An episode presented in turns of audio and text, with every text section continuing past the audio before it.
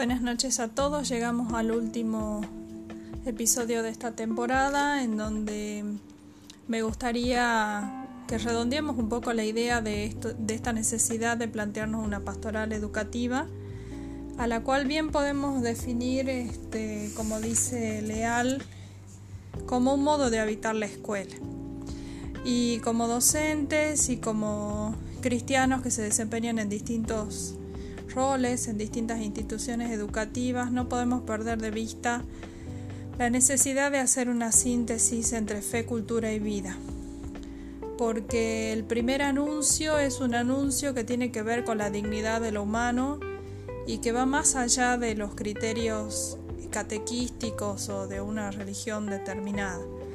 Este, y por eso pensamos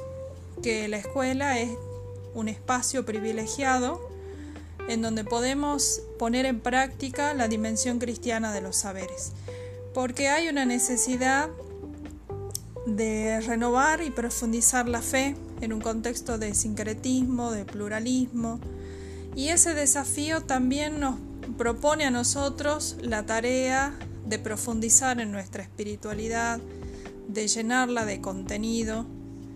de hacer una experiencia vital de la presencia de Jesús en nuestra vida y a través de nuestras actividades.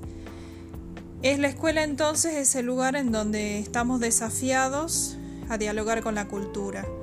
sin olvidar que este primer anuncio es la persona de Jesús que se revela en su palabra y que por ello, como ese mensaje es universal, eh, debe ser adaptado a los tiempos eh, actuales.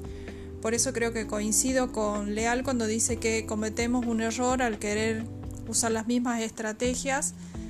eh, que usábamos antes, digamos en un episodio en donde era un panorama menos pluralista o más homogéneo. Hay una necesidad de renovar, de proponer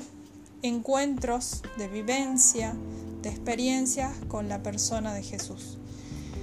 Por eso creo que me quedo a través de todos estos eh, episodios y a través de todos los contenidos que hemos trabajado con la idea de la centralidad de la experiencia del encuentro con Jesús. Estemos donde estemos, en el rol en el que nos desenvolvamos, tenemos una misión, misión que nos encomienda Jesús en ese encuentro con Él, que es salir en busca de, de los márgenes, de quienes no lo conocen, de quienes se quedan en las vivencias dolorosas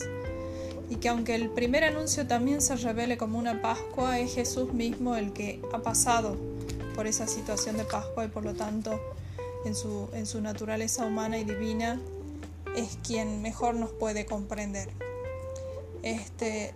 deseo que cada uno de ustedes haya encontrado luces para renovar su experiencia vital con el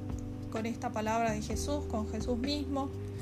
y que en este camino que nos ha encontrado hayan fructificado